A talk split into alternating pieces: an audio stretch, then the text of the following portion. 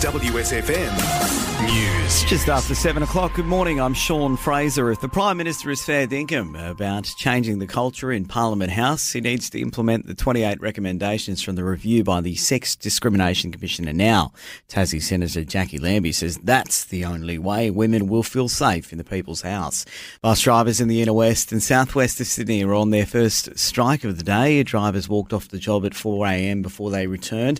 They will stop driving between 5 and 7 pm today. The same will happen tomorrow before a 24 hour strike on Monday. All of this after their calls for better pay have gone unanswered by the operator and the New South Wales government.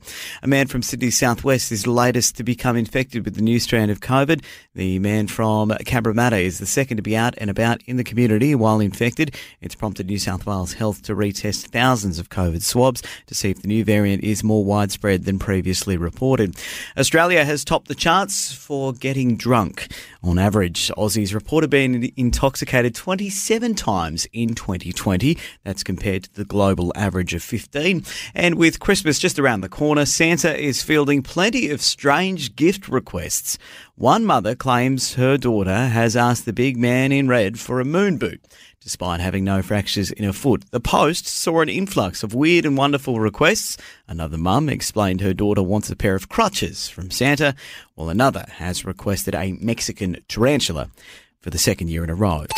Finance. The Australian dollar is buying 71.36 US cents. The Dow Jones is up 450 points to 34,933. WSFM Sport. It looks like Alex Carey has the test keeping role, even if Aussie selectors are remaining tight lipped about who'll be in the final 11. With six days to go before the first Ashes test at the Gabba, all rounder Cameron Green says he's feeling more confident following his debut against India and happy to see what English counterpart Ben Stokes brings to the match. He's a well passed player, and just like I said before, you, you always look forward to playing against the best in the world, and he's definitely the best in the world at what he does. So yeah, I think we're all pretty happy he's playing. You want to be versing the best England side, and yeah, I'm sure we're all looking forward to it. Sam Stosur isn't ready to give away tennis just yet, but she has conceded January could be her last Oz Open. The 37 year old says her knees are sore, but her heart is still willing. She's hoping for a big summer and one last crack at the title. And Tom Trbojevic has been named the Blues Player of the Year, receiving the Brad Fittler Medal.